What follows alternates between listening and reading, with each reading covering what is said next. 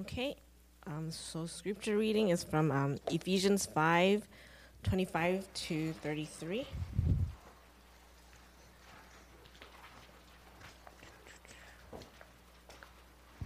Okay, so husband loves your wives as Christ loved the church and gave himself up for her, that he might sanctify her, having cleansed her by the washing of water with the word, so that he might present to the church himself. Uh, the church to himself in splendor, without spots or wrinkle or any such thing, that she might be holy and without blemish. In the same way, husbands should love their wives as their own bodies.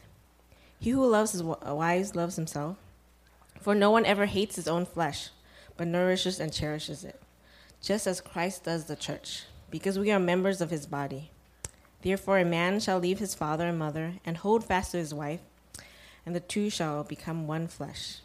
This mystery is profound, and I am saying that refers to Christ and the church. However, let each one of you love his wife as himself, and let the wife see that she respects her husband.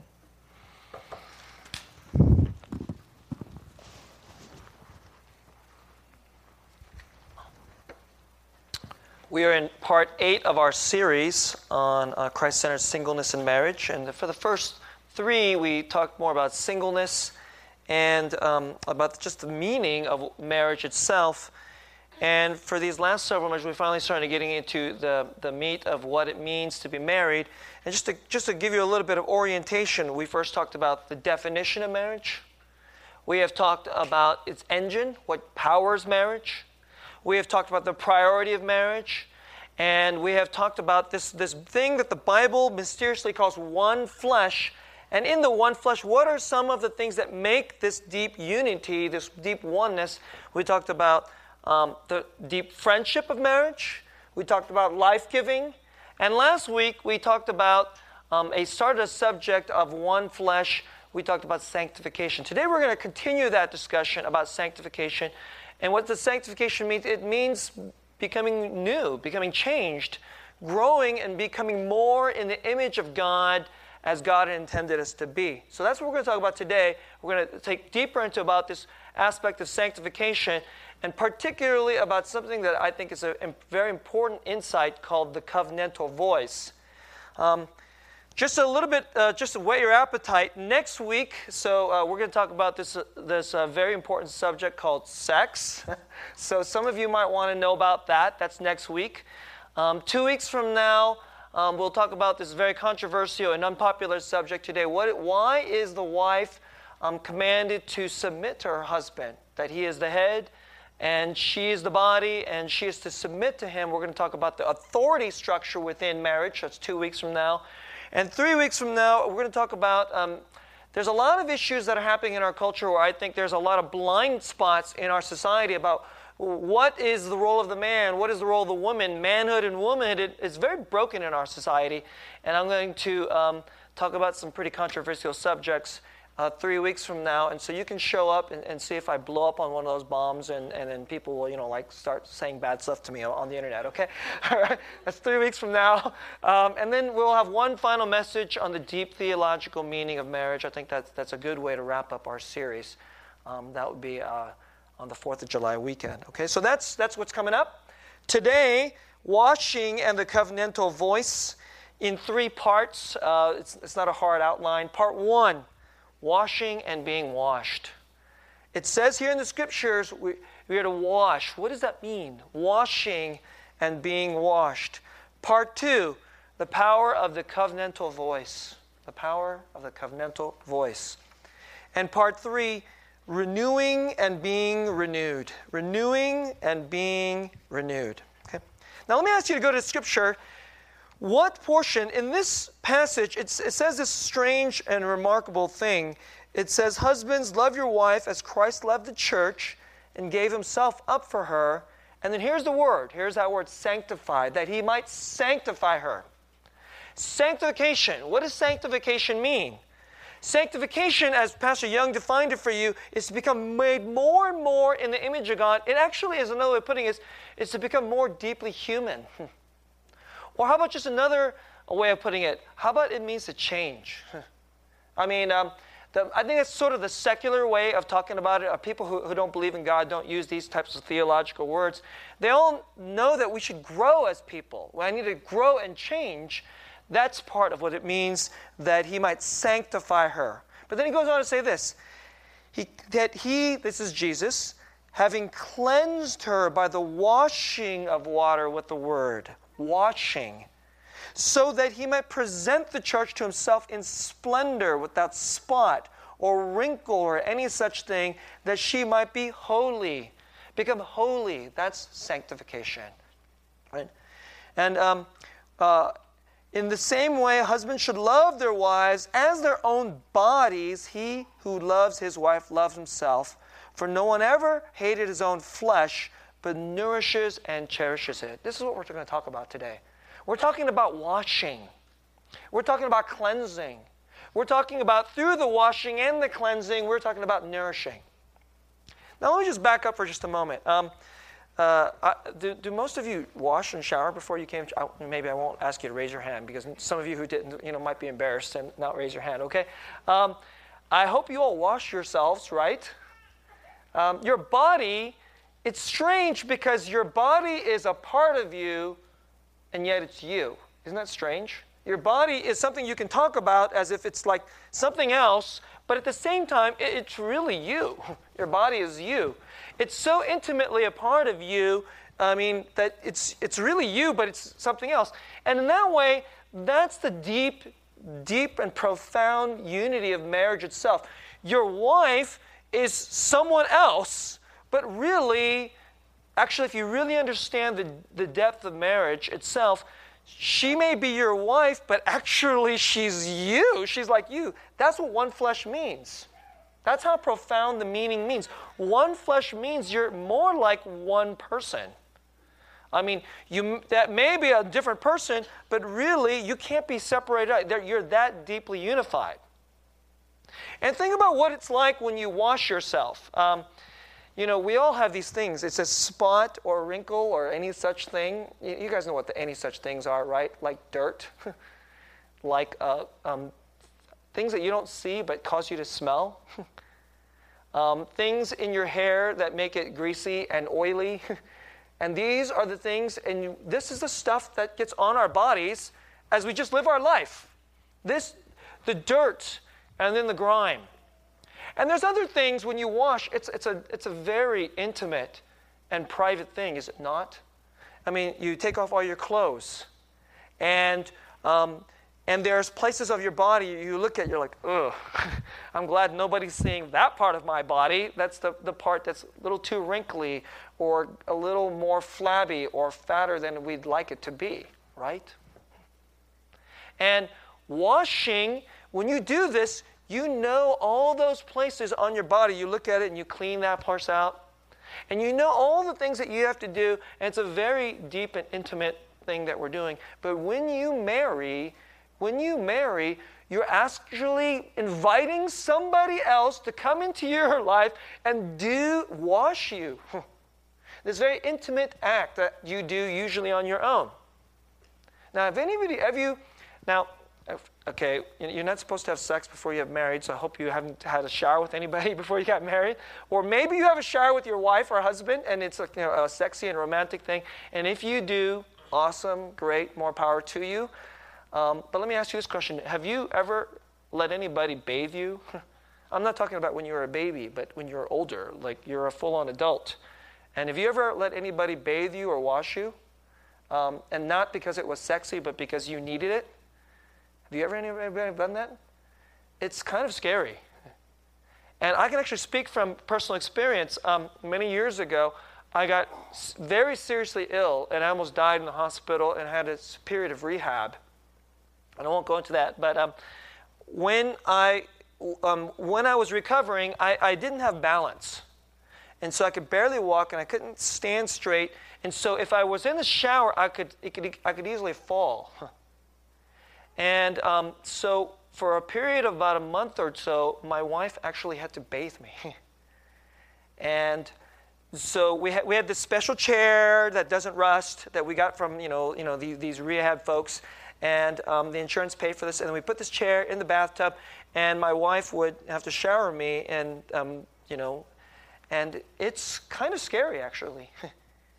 it's kind of scary because you know all the places on your body that are soft and are vulnerable and that hurt. And you know when you go there, it's just you know exactly so very well how to be gentle, and you know the parts that need extra special hard scrubbing. You know all those things, and yet um, imagine if someone else were to do that for you. And yet, that is precisely what is supposed to happen in marriage. This is what's going on. This is what the sanctification, cleansing process. And you're doing this for somebody else. And guess what? Whoever you marry, you're saying, You do this for me. That's, this is what's at stake when you get married. And so there's some implications I want to I wanna share with you. Number one, um, first, there's, a, there's this thing that I hear a lot, of, a lot of people say, especially when they're in their dating stage or before they ever get married. This is what they say I want to, we're looking for someone that is perfectly compatible.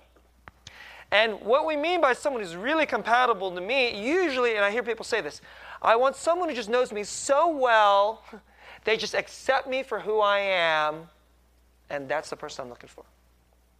And so we're looking for this person that we think is just so perfect for us and then when we meet this person, they're just going to know us all the way deep down the inside. And they're like, you don't have to change. You're just great. I just accept you for who you are. And so what we mean by perfectly compatible is I don't have to change. That's what we're really saying. when we say the person you want to marry is the person that won't change me, but let me say this is the first implication. If this is the way you're approaching marriage, or let's say approaching dating, or you want to be married one day if you're single, or if you're married and you have this thinking and this attitude and this expectation, please, you're in really serious trouble. That's your, right away, you're frustrating exactly what marriage is for. Marriage is actually intended to change you, grow you. You're actually inviting someone to see the dirt, to smell your bad smell. And I know this is obviously we're doing this uh, literally, but I'm talking in the more deeper way the dirt in your soul, the things that you're ashamed of in your heart and in your life. Um, you know, a lot of you know that I like to draw from Pastor Timothy Keller, and, and one of the things he says when you get married, you're just humiliated all the time. because now, before, when you had a roommate, or even your mom and dad, I mean, your mom and dad just let you just have your own bedroom. And then your roommate, you, you're sharing the space, but it was never this intimate. You, you, they can't see the, the, the dirt and the grime and, the, and those wrinkles and blemishes, those things that we're ashamed of or afraid of, and that we don't want anybody to see. And yet here you are now, you're married, and the person keeps pointing these things out to you. This is bad, this is bad, this is ugly, this needs to change. And you're just like, ah! and you just feel humiliated all the time, and you, you hear it, you don't want to hear it, and you just feel listening, and it, sometimes it creates hurt and anger and, and fights. But that's actually this, this collision with our, our dirt and with our stains and with our deep fears and wounds, that is exactly what marriage is for. So someone can wash you, someone can gently help nourish you. And um, so that's the first implication. If you think you're going to come in and you're not going to change, uh, you're in for a big surprise. You need to change. And if you're in a marriage and you don't want to change, you keep saying, You're trying to change me. You're always trying to change me. Just stop saying that. She should change you. She is supposed to change you. Now, if your wife is constantly telling you what's wrong with you, your husband's always, I mean, come on, okay? But, um, but they have a right to say these things. You don't have a right to say this to me. Absolutely, she does. You have no right to say it to me. Yet, yes, he does. He has every right to say these things to you. Um, let me say a, a second piece of application. You're, please you're not only going to let somebody in, you have to let them into the most dirty places, the most vulnerable places. The intention of marriage, as it says in Genesis chapter 2, the husband and the wife, the man and the woman were naked and they were unashamed. That's, the, that's where the marriage is supposed to go. And you're supposed to become utterly naked. We're not just talking physically naked. And, and by the way, you shouldn't become physically naked in front of anybody else until you get married. it's one of the reasons why sex is only for marriage. It's the only place where you can be that safe, where someone will not cut you and then run away, will not abuse you and then run, run away, which is what our culture does. We, we use and abuse and then we just drop people like they're just nothing, like they're Kleenex, right? That's how, we, that's how sex happens in our culture. But you're supposed to not only let somebody in, let them into the most vulnerable places to become fully naked. And if you are touchy and you're sensitive and you never want to ever let anybody into that thing, you're frustrating your marriage. You're in trouble. You're in trouble. That's where marriage is supposed to go. So, first, um, you, you have to change. And two, even more so, let, some, let your spouse into those deepest, darkest, most vulnerable places. And we need, we need help. Sanctification is a hard thing. And we don't like growing and we don't like giving up our sins. We don't like giving up, we don't like facing our fears and those dark places and those ugly places and letting that up. And yet we need help. And your spouse is there to help you. And now let me offer you one more application, implication. This is sort of like a corollary to the second one. Um, if you're willing, if, let me just put it to you this way. If you don't ever, if your spouse doesn't ever tell you what's wrong with you, maybe it's because they've given up. Maybe it's because they've given up. Because the last time they brought up the subject, I mean, you basically had a complete fit, and they were like, whoa, okay, I don't need to go to that anymore. Or the last time you brought the subject, um, it hurt. And so then they pulled out a knife on you. You, you didn't realize that that was such a sensitive place that that was like a, a knife touching a really wound. And so then they go, you pull, you, you, you gave me a verbal wound. I'm going to, they start pulling out the knives on you. now, I know that happens, and it will happen in marriage. So I'm not trying to scare you, if those of you are single, but it will happen, and it's actually needed. But if your spouse never says anything to you anymore about how you need to change, it's probably because you stopped, you just, you, you, you stopped listening, you stopped receiving. And here's an acid test that I want to offer you as to whether you're really, truly letting that person into those those soft, vulnerable places in your life, right? It's this. One of these times you're going, they're going to bring something up, and you'll be hurt, and you'll become angry, and it'll start a fight. Okay? So this is going to happen. And so there's a fight, and for those of you who are married, well, of course it's going to happen. It's happened many times, Pastor. Yes, you already know. Okay? So you have a fight. Both of you say, You did this eh, this is what's wrong with you. If you need a change. And then the, other you know the other person can say, no, it's you need a change. If you're like this, this is like, if you need this, then this will, this will m- make it work. After they say that, if you can say this, then you know you can you really have swallowed this. After the fight is over, you own what they said you did. Not just always thinking their it's their problem. You heard I hurt you. And then you can go and say these, which I think are the three most important words in marriage. This is one of the things I like to say in my premarital counseling. The three most important words in marriage are not, I love you. Everybody knows you're supposed to say those words. It is, please forgive me. I hurt you. Right? Please forgive me. And you have to mean it. If you never say, please forgive me, I'm sorry, and by the way, for all of you singles, you date a guy or you date, a gal, and they never say, I'm sorry. They never say, please forgive me. You, you probably don't, you don't want to marry that person. you don't want to marry that person. That's, that's, that's, that is a very bad marriage candidate. I'm serious. You're probably going to end up divorced because that's a pattern. They're probably, if that's a pattern they're going to keep into the marriage, that marriage is going to end. But if you're married and you're touchy and you're always keeping you out. You're keep you out. But then they come in, you'll know that you're really letting someone in when you have the fight, and then you can say this Please forgive me. And those words, by the way, the reason I think they're even more important than I love you is if you can lay yourself down and own your wrong. Now you finally, she pointed out your dirt. And now you actually see it and you own it. And you're willing to say, please forgive me. And you know what you you just did? Now you let it be washed. You let her wash you. And now she knows that if you're willing to do this, she'll go, Wow, you truly love me. Every husband and wife, when they go through that, that reconciliation, that's what really what it is, is recognizing the sin and the dirt, repenting from it, and then reconciling of it.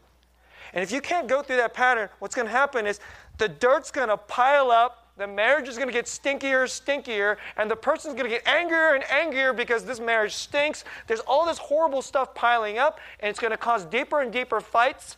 And you don't reconcile and you do not resolve these fights. It's, it's a really, you're going to cause deep, deep problems. So please, please hear me. This is very important. This is how washing happens in marriage. Please forgive me, okay? Let's go to part two the power of the covenantal voice. Um, so, all this stuff about the covenantal voice I get I got from Keller, right? So this is all Tim, Timothy Keller, Pastor Timothy Keller. But this is really funny. He didn't even um, get it. This isn't his stuff. He learned it from somebody else. And so he read a paper when he was at Gordon Conwell Seminary. This is when he was in seminary. He and his wife read this paper, and it was such a profound paper um, so he read it from a guy, I think this guy's a pastor now too. His name is Arvin Ingolson.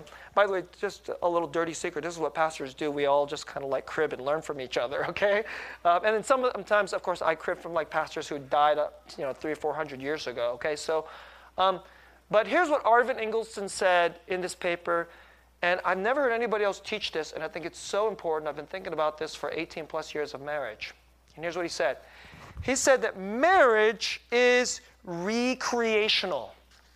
Marriage is recreational. And, what, and he goes on to say that your life, your self perception, your self image is a series of verdicts from other people in your life. Does it make sense? So there's something in your, how, how do you look at yourself? Well, I'm a really good person. I'm a really smart person. Why do you think that? Well, because somebody told you this. Somebody that really matters somebody whose voice, whose wisdom, whose knowledge, whose authority you respected. that person has authority over you, and when they said, You're a good person, you're a valuable person, then you believed it, and you know what you started to think? After you believed it, then you started to feel, I'm valuable, I'm solid, there's something about me that has worth. Usually it's probably your parents. And so this is what covenant is God puts people in our lives, and they're bound to bless us and serve us in certain ways. Your parents are obviously one, your brother and sister are covenantally, covenantally bound to you. This is why. I mean, it's, it's, really interesting. Even in a secular society today, people feel like, I hate my mom and dad, but then, like, years later, then they feel a longing to go reconcile with their mom and dad. Why? Because they're covenantally bound to them. God put a word saying you are, you belong to one another. And the people who have that kind of authority and say they have had certain verdicts, some good, some bad, and that's what's how you see yourself, all those verdicts, all the compilation of all those verdicts in your life is how you perceive and see have your self-image. And it goes both ways. If the people in your, if these important voices in your life said that you're stupid, you're ugly, who would ever want to be with you? Whoever wants to hire you? If they said those things, that verdict is ringing in your mind, and that's how you see yourself. those that goes both ways. And and when you get married, and this is what it means in the Bible when it says, a man shall leave his father and mother, what he's talking about is he's covenantally, she, the father and mother had this incredible authority and power to shape you as you were growing up. And by the way, this is even true if your father or your mother left. You have people whose um, dad abandoned them when they were like two or three years old. So they really had no real relationship with their father, haven't spoken to their father, don't know their father, and yet their father leaving was their voice, a covenant voice upon you. You weren't worth staying. And that's what they heard. and for the rest of their life, it's, it's like a bleeding wound about who they are. This is going on in our society. But when a man marries and marries a wife, he leaves his father and mother. And I'm not just talking, it's not just physical leaving. He's supposed to leave their power and authority over, over who he is and shaping his self image. And now you're giving your spouse, your husband or your wife, now this same authority and power to shape you. That's what the, that's what the washing portion is. The husband and wife has, has authority to wash and speak into the deepest parts of your life. But this is the part that we also underestimate. With that authority, they also have power. this power is very serious power. Now, other people, when they, have, uh, when they give you an opinion about you, not everybody matters, right? not everybody matters, right? Your friend just says, You're dumb. You're like, You're dumb. and you just go, Whatever. And you just ignore it and you don't care, right? But if your dad says you're dumb, that's a different story. Your dad says you're maybe he even just said it in a flippant way. You're dumb. says it's said to you when you're like six years old, and you're still thinking about it when you're 60 years old. Hmm. That's the power, because that's not anybody's voice. It's covenantal power and if it's said well, it has power to destroy. It has also power to do tremendously to build you up. So much of who you are, you don't know that so many other people's, their voice built you up and made you who you are. And now, when you get married, your husband or your wife has this tremendous power to reshape you and reshape how you think about yourself. And so, um, Think about this. If, if a father were to say to his, his, his son, You're dumb, you're not going to amount to anything. Actually, now a person's husband could actually rechange that. No, your father was wrong. I know you more deeply than your father. I've walked with you. I've known you in the deepest place. Your father is wrong. Your father was so wrong. You're a wonderful person. You're a smart person. You're the most wonderful person I've ever met, and I want to be with you and walk with you forever. That verdict can utterly change you. That's the power of the covenant voice. Now, let me, let me say a couple things um, of, uh, of application about this. Um, number one, let me give you two pieces of advice on, about this. This is so powerful, you have to use it very, very wisely. You could use it to do, if you affirm your spouse, you see all the good things in your husband or your wife, you affirm and you keep building that up. You tremendously, you, that power is so great, you can help them become a whole new, stronger, new person, renew them. But you can also destroy them. You could hurt them. They, you have an access into their nakedness. They, they, you know their deepest, most vulnerable places. And if you use that power in a poor way, you could really kill them, quite frankly, kill them. Die from the inside, and they might die. So let, let, me give you some pieces of advice. Number one, I got this from when I was a, a newlywed, right when after I had married. My senior pastor at the time was a guy named David Chung. Actually, he was one of the senior pastors of this church uh, many, many years ago. I was a very young man. And um, one day, this is, you know, kind of what it's like. You're, you're in the office and you start talking. And he asked me, Hey, Susan, how's marriage going? And then I, I was telling him something that was kind of like grinding on me from, about, from my wife, something that, that, that a difficulty we were going through. And um, I expected him to sympathize with me, but that's not what he did. Instead, he said, Let me give you a good piece of advice, Susan. he says, The next time you want to say something critical to your wife, why don't you wait two days? I was like, This was my reaction. Two days? I can't wait two days. and then, of course, he knows exactly that, that what, uh, what he goes like. And if you can't wait two days, that was like his very next sentence. That was, I was like, you can't wait two days. And he goes, and if you can't wait two days, how about wait two hours? Okay, okay. You can't wait two hours? Wait even 30 minutes. Just shut your mouth. Wait even 30 minutes. Try it. And here's what I found. You know, you, you know your, your wife says something, and she's so wrong, I have to just correct her right now, right? We're, we're, I mean, and, and, and, and for those of you who are married, you guys, do you do this? I mean, this is what I do she says something that makes me or she does something that upsets me and then i start like mounting all my arguments you know like you know like i'm pulling out all my all my weapons. So that I, she's going to say this and then when she says this that's her defense and i'm going to like this i'm going to pop down that defense and i start thinking about all these things and i'm like having i'm like getting angrier and angrier as i'm like having this debate with my wife before. I, I haven't even had this debate but like i'm having this debate. But just if you wait Here's one of the things I've found. First, whatever it is that upset you, it cools you off. You get cooled off. Hmm. And then you can be a little more sane. And maybe the Holy Spirit will be merciful to you and go, Remember what she said this? That's, that's a really serious point, isn't it? Or maybe, you know, he's going through something really, really hard right now. He's really not at his best. You can't believe those things he said. He could not possibly have meant those things. He's saying it from the worst place right now, and he would never say those things to you. So you can cool off. Maybe what, ha- what this has happened to me so many times, as if I just waited, I found that sometimes after you just wait, you find that you don't need to say it. or sometimes you find you realize maybe I does, this does need to be said, but you know what? It doesn't need to be said today. Or maybe I can wait.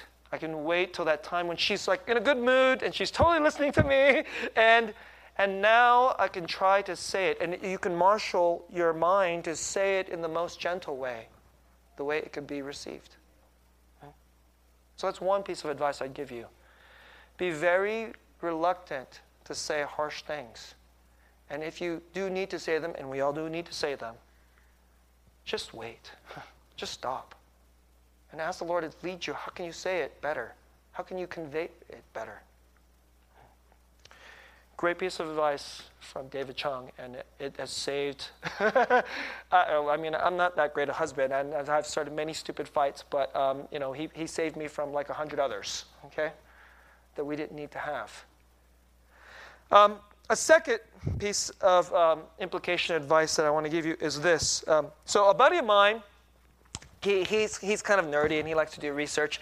And so he read some sociological research and he says, in a healthy marriage, so he re, this is what a, what, what, a, what, a, what a strange guy is. He got, uh, became a newlywed and then he started studying how to become a better husband. You guys, any of you guys ever do that? Any of you study how This guy actually did this. And then he shared this insight. I read this study, Susang, and they say that in a, in a healthy marriage, there are 10 times, there are 10 affirmations for every criticism. There's like 10 really good things said for one tough thing said. And I remember him, I remember reading this in the email, went like, oh crap. I was thinking, I'm lucky, maybe, maybe I'm two for one. I was thinking, maybe I'm two for one. If I'm going good, maybe I'm three for one. I, I honestly don't know if the right ratio is supposed to be 10 to 1. But you guys get the idea, right? Who cares what the, what the exact math is? What I'm letting you know is that it should powerfully be on the affirmation side. You need to pick up a habit in figuring out ways. Is your wife a good cook? Is she great with the kids? Is your husband smart at work? Is he patient with you? Um, uh, does he just smell really nice after you put on that cologne? Do you like your wife when she wears that particular dress? You know, it just kind of like rides up a certain way, and you're like, yes. okay? Um, why don't you say it? Why don't you say it? Say it. And then say it again. And then say it again. Right? you, you, you, presumably you really like something about this person. presumably you like something about this person, and so that's why you married this person, right? And so you're going to go through seasons. And whatever your wife or your husband did that disappointed you, maybe even really hurt you, and that thing is just like a flaming, it's like it's like a it's like a stinging wound, and that just feels like that's just the biggest thing that you notice all the time. But actually what you ought to do is think about all the good things, little things and big, and everything in between that you appreciate. And say them. Think about them. And again and again and again. Right? Um, I, I, some of you, this is really interesting. I, I just want some of you have talked to me about your marriage, okay? And some, sometimes um, you, you talk to me because your marriage is in big trouble. and sometimes you're just talking just to talk. And you say, I really like this about my wife. And I always wonder, do you say that to your wife? This is what's really cool about my husband. Da, da, da, and then you do a little bragging about your husband. I always love that. Why don't you say that? A lot. Um, let me give you a couple examples about uh, the power of this. So, um, first, let me talk about the positive, and um, I, I, hope this doesn't sound like bragging. It's not about brag. It's mostly about my wife. Okay, um, my wife is. If, if, if our marriage is good, it's because it's like 80% Grace and 20% me. And, and that might be a low estimate. All right? Um, but there's this thing that my wife and I do. So, look, some of you are going like, I'm not a really lovey-dovey. I don't say these romantic things. I mean, my wife and I, I'm not a lovey-dovey romantic guy. My wife is a romantic person, but I'm kind of a, I'm, I'm kind of a clod when it comes to those things. Okay, and um, and I, we're not the kind of couple that like goes on a date and stares at each other and go, "You got the most beautiful." Uh, I mean, come on, come on. You know, like I'd rather just puke before I do that. Okay, so I'm not. I, we don't do that kind of thing. Um, but what we do is, so we, we have a certain banter, and you can't just start this. I don't know how we started this, okay? My wife knows that I have like this little bit of a biting, ironic, sarcastic sense of humor, and you guys know this too, right? You know, I have this like biting, sarcastic sense of humor. So she started saying things like, to me like this. She started saying, You're so mean. Why are you so mean? you are a mean man. she says, you, you cause problems. You are a problem-causing man. So that's what she calls me. She, you're the problem-causing man. And then you, it's like, why are you, like, why are your socks on the floor? You're a problem-causing man. And, and it said, but she says it with this sweetness underneath. And, and then she goes, why are the socks on the floor? And I go, because I'm a problem-causing man. and then she just starts laughing. and that laughter it's like music to my ears.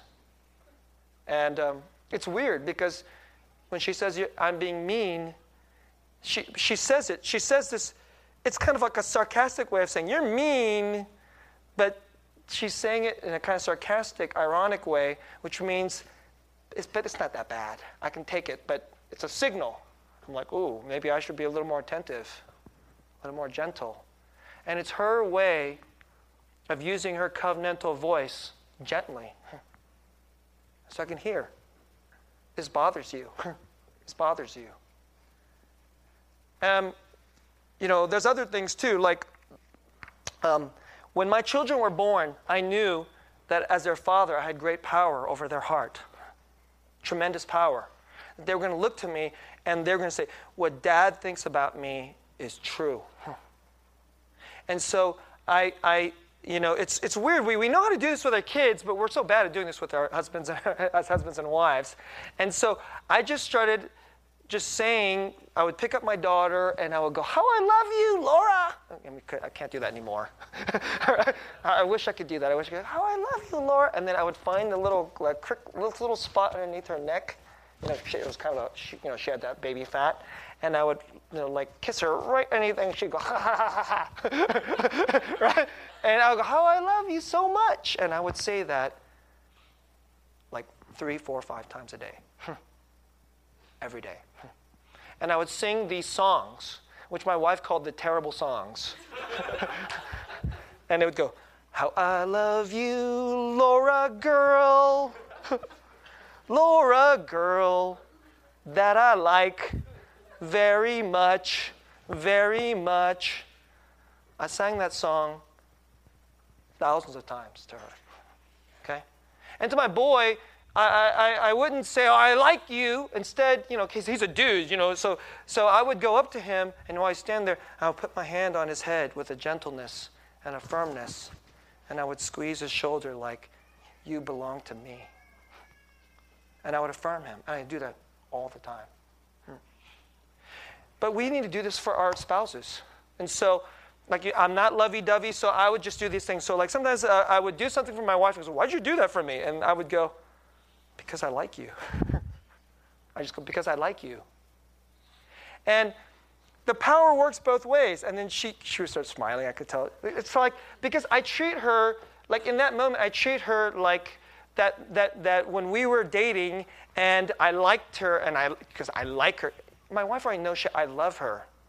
But a lot of times she needs to hear that I like her, sort of like, you know, when, you know, like I'm a boy and you're a girl and I like you. that whole like boyfriend, girlfriend, I like you. And so I tell her I like you. And then it starts, I can tell she's starting to get happy. and there's this thing that my wife does for me, you know, so she, she says things to me like, you're so hot. and you're a, ge- you're a genius. Susang, you're a genius. That's how she puts it. You're a genius. You're so smart. And, and it's kind of like, it's, uh, it's like all this irony and sarcasm in there. So you're like, you really mean that? Let me tell you something. I don't know if she actually fully means it, but I don't really care. so I just go, somewhere deep down, she kind of believes this. she kind of believes this, all right? And you know what? That's enough for me. It's actually great. She kind, if, if she even kind of believes that I'm really actually a genius and I'm, I'm really hot, it, it's really weird. It makes me happy every time. and this is the power of the covenant voice. And this banter I, I, we don't need a lot of fancy dates. We, we, we just do this banter a few, a few times a week, and our marriage is like charging up. This is how we do it. So I'm not trying to like boast about our marriage. This is just how we do it. and this is the, the interaction of the covenantal voice. Now, let me tell you another story. It can go the other way. It's very powerful. Um, many years ago, uh, there's a couple that we're really close to. The husband is a pastor. You know, obviously she's a pastor's wife. And um, the way they met, they had kind of a whirlwind dating. So they met when he was in seminary. She was a really godly woman. She had this very intense conversion to faith. She came from a non Christian family. She had a lot of like body self images, although she's a pretty person.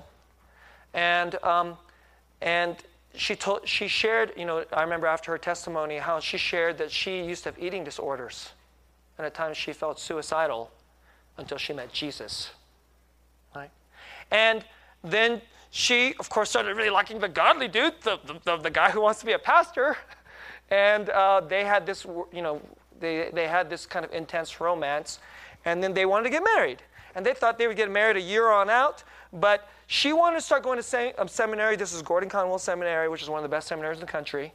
And that's where he was going. And she wanted to go to so she could grow and serve the Lord. And they found out, I don't know if they still do this, but they found out that um, if you're married, you only have to pay one tuition. It's two for one. Woo, right? So they were like, so all of a sudden, the one year marriage plan turned into like a month and a half engagement.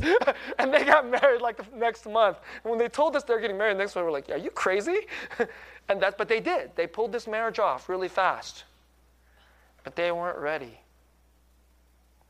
Um, I, I, can't give you their names. I'm going to give you, I, I know, like, I'm 99% sure that, that I could, you know, I could just name them and they'd be fine with me telling the story. Since I didn't ask, I'm, I'm just going to call them Jim and Shannon, okay? So Jim and Shannon, like this one, Grace and I were dating.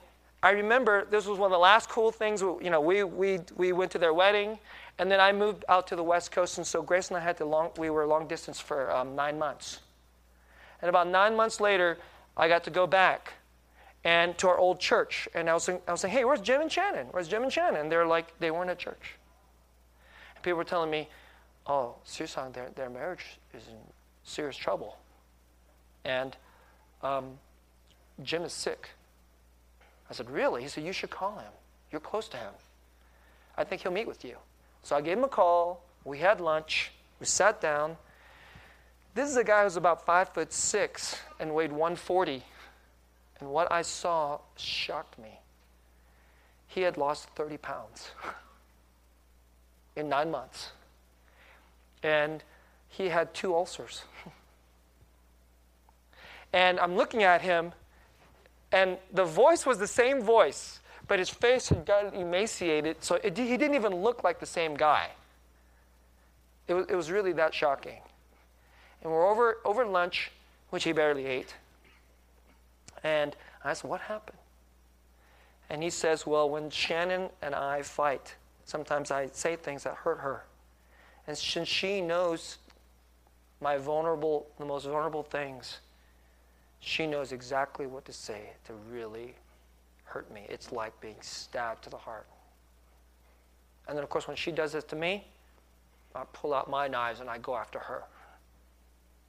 This is what it's been like for these last nine months, on and off. I was floored.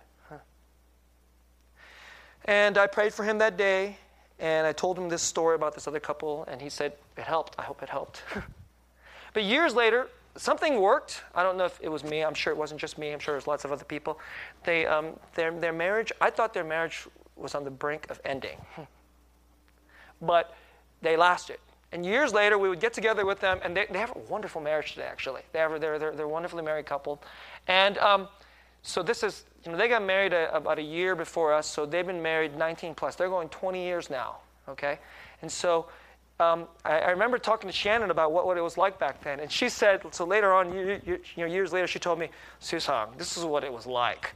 We had this fight that was so bad.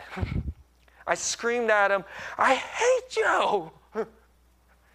I can't stand you. We're gonna get a divorce. I'm gonna divorce you. And then she, and then you know what he said to that? Good, because I can't stand you. Good riddance. Let's divorce. She ran out of the house. ran out of the house, and then here's what she told me happened. So this is like like 10 years apart. I heard heard this story, and then I heard story like 10 years apart. She says, I was uh, out, you know, I was just so upset, and I was crying and crying, and I, I was completely, totally going to divorce him. And then this thought came into my mind that God hates divorce. and God curses those who break covenant. And she said, and I was afraid of God. she said, Susan, the only reason I went back was because I feared God. That was the only reason.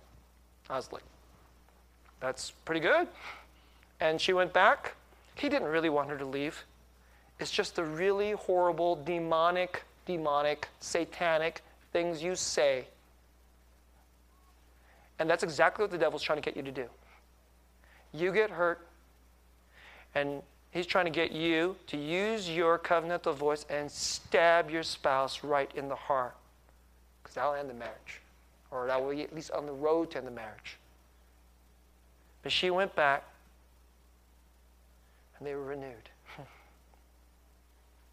now, let me close this message. How, did you, how are you renewed? Marriage will beat you up. it's scary to let somebody touch those vulnerable, hard places, and they will. And um, first, you must be renewed. And I told you at the beginning of this series, there's three people in the marriage. And that third person is Jesus. And marriage is actually built on the structure of salvation. The structure of salvation is covenant. That you would bind yourself together under God. That's the structure. And the covenant is built so that there'll be a flourishing of love and of holiness and of beauty. That's the purpose. And so marriage is actually built on the very pattern of salvation itself. And so, how were Jim and Shannon renewed? It was like this.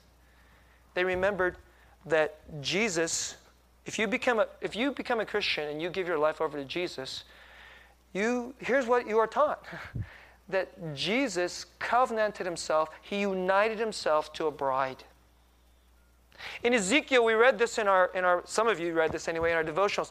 It says that God looks at, looked at his bride, and she was in the ditch and filled with dirt, and she was bleeding out. And he rescued her and bound up her wounds, and he cleansed her, and he made her radiant. This is what Jesus has done for us. This is what Jesus has done for you. We come before him. To Jesus, we're all his bride. And he come, we come before him. And he, he came to wash us. And he, said, and he pointed out this is what's wrong. This is what's killing you. This is what's bad. And then you know what we did? No way!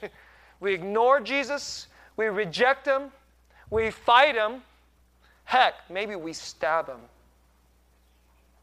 And which is why he came to show when God comes to love a horrid, terrible people, he will come and bleed, which is why Jesus bled on the cross. And so he did this for us, and he let himself, he let us stab him and bleed him. And then, and then he won us. And then he washed us, and he healed us, and he forgave us, did he just forgive you once? Did he forgive you twice? Did he not forgive you 70 times 70? Did he not forgive you 70 times 7,000? And then, didn't he start doing things like this? He started using a covenantal voice and started speaking into your life, saying things like, I will never leave you or forsake you. You'll be made glorious, and I'll be there for you. Isn't these the things that Jesus says to us? And so, first, we must be renewed. And then you go into your marriage. And maybe it's been a long, hard day of marriage. and I don't know if we're going to make it through tomorrow's day of marriage. And I want to speak, especially say this to those of you maybe where your marriage is hurting or in trouble. It's been really flat and dry for a long time. Be renewed by the great bridegroom and listen to his covenantal voice, how he affirms you, how he says, I will never leave you or forsake you, and I'll always adorn you and clothe you and renew you. And when you hear that from him, then tomorrow, because you have been renewed, now you can be a renewer. And you can use your covenantal voice toward your husband and you can let your wife into and let her begin to wash you. And as you do this to her, she'll begin to say, you know, this, this is so amazing. Like, even when one couple, one of the two spouses is hard, their heart starts getting hard. This is how, just as the Lord broke down the hardness of our heart, this is how you can begin to break down the hardness of your spouse's heart when your heart gets soft and renewed by the covenantal voice of Jesus. So I pray, I, this is not talk, it is not just preachiness, it's not theory. This is real. I've seen this. it happened with Jim and Shannon, and I've seen this in many other couples, and, and their fight was really bad. I've heard it even worse. And I've seen couples come back and their lives sing and they become glorious, new, beautiful people as their husband and their wife renews them like Christ renews them. This is the promise of the gospel. Let's pray.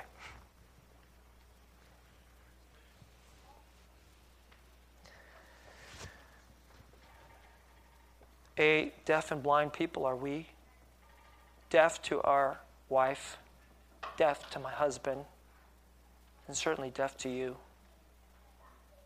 Lord Jesus, we thank you that you did not see all our dirt and our wrinkles and smell our stink, the stench of our sin and pride and hard heartedness, and then run away. We thank you that you did not divorce us and run away. Instead, you bound yourself to us and you spoke beautiful words to build us affirm us, renew us with that ever most powerful covenantal voice. And I pray now. I want to pray right now for marriages who are hurting, maybe deeply hurting, maybe dying. I pray that today, right now, they would hear your voice, Lord Jesus, first, the great bridegroom. And remember your promises, and remember your steadfastness, and remember your forgiveness, and remember this promise that in you, with you, that they can learn to have a new covenantal voice. They can be washed and washing. And their marriage will one day radiate and sing.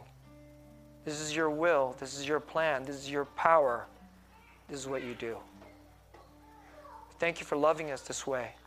And we pray that you would love many marriages and a lot of wounded people through your power in this word. In Jesus' name.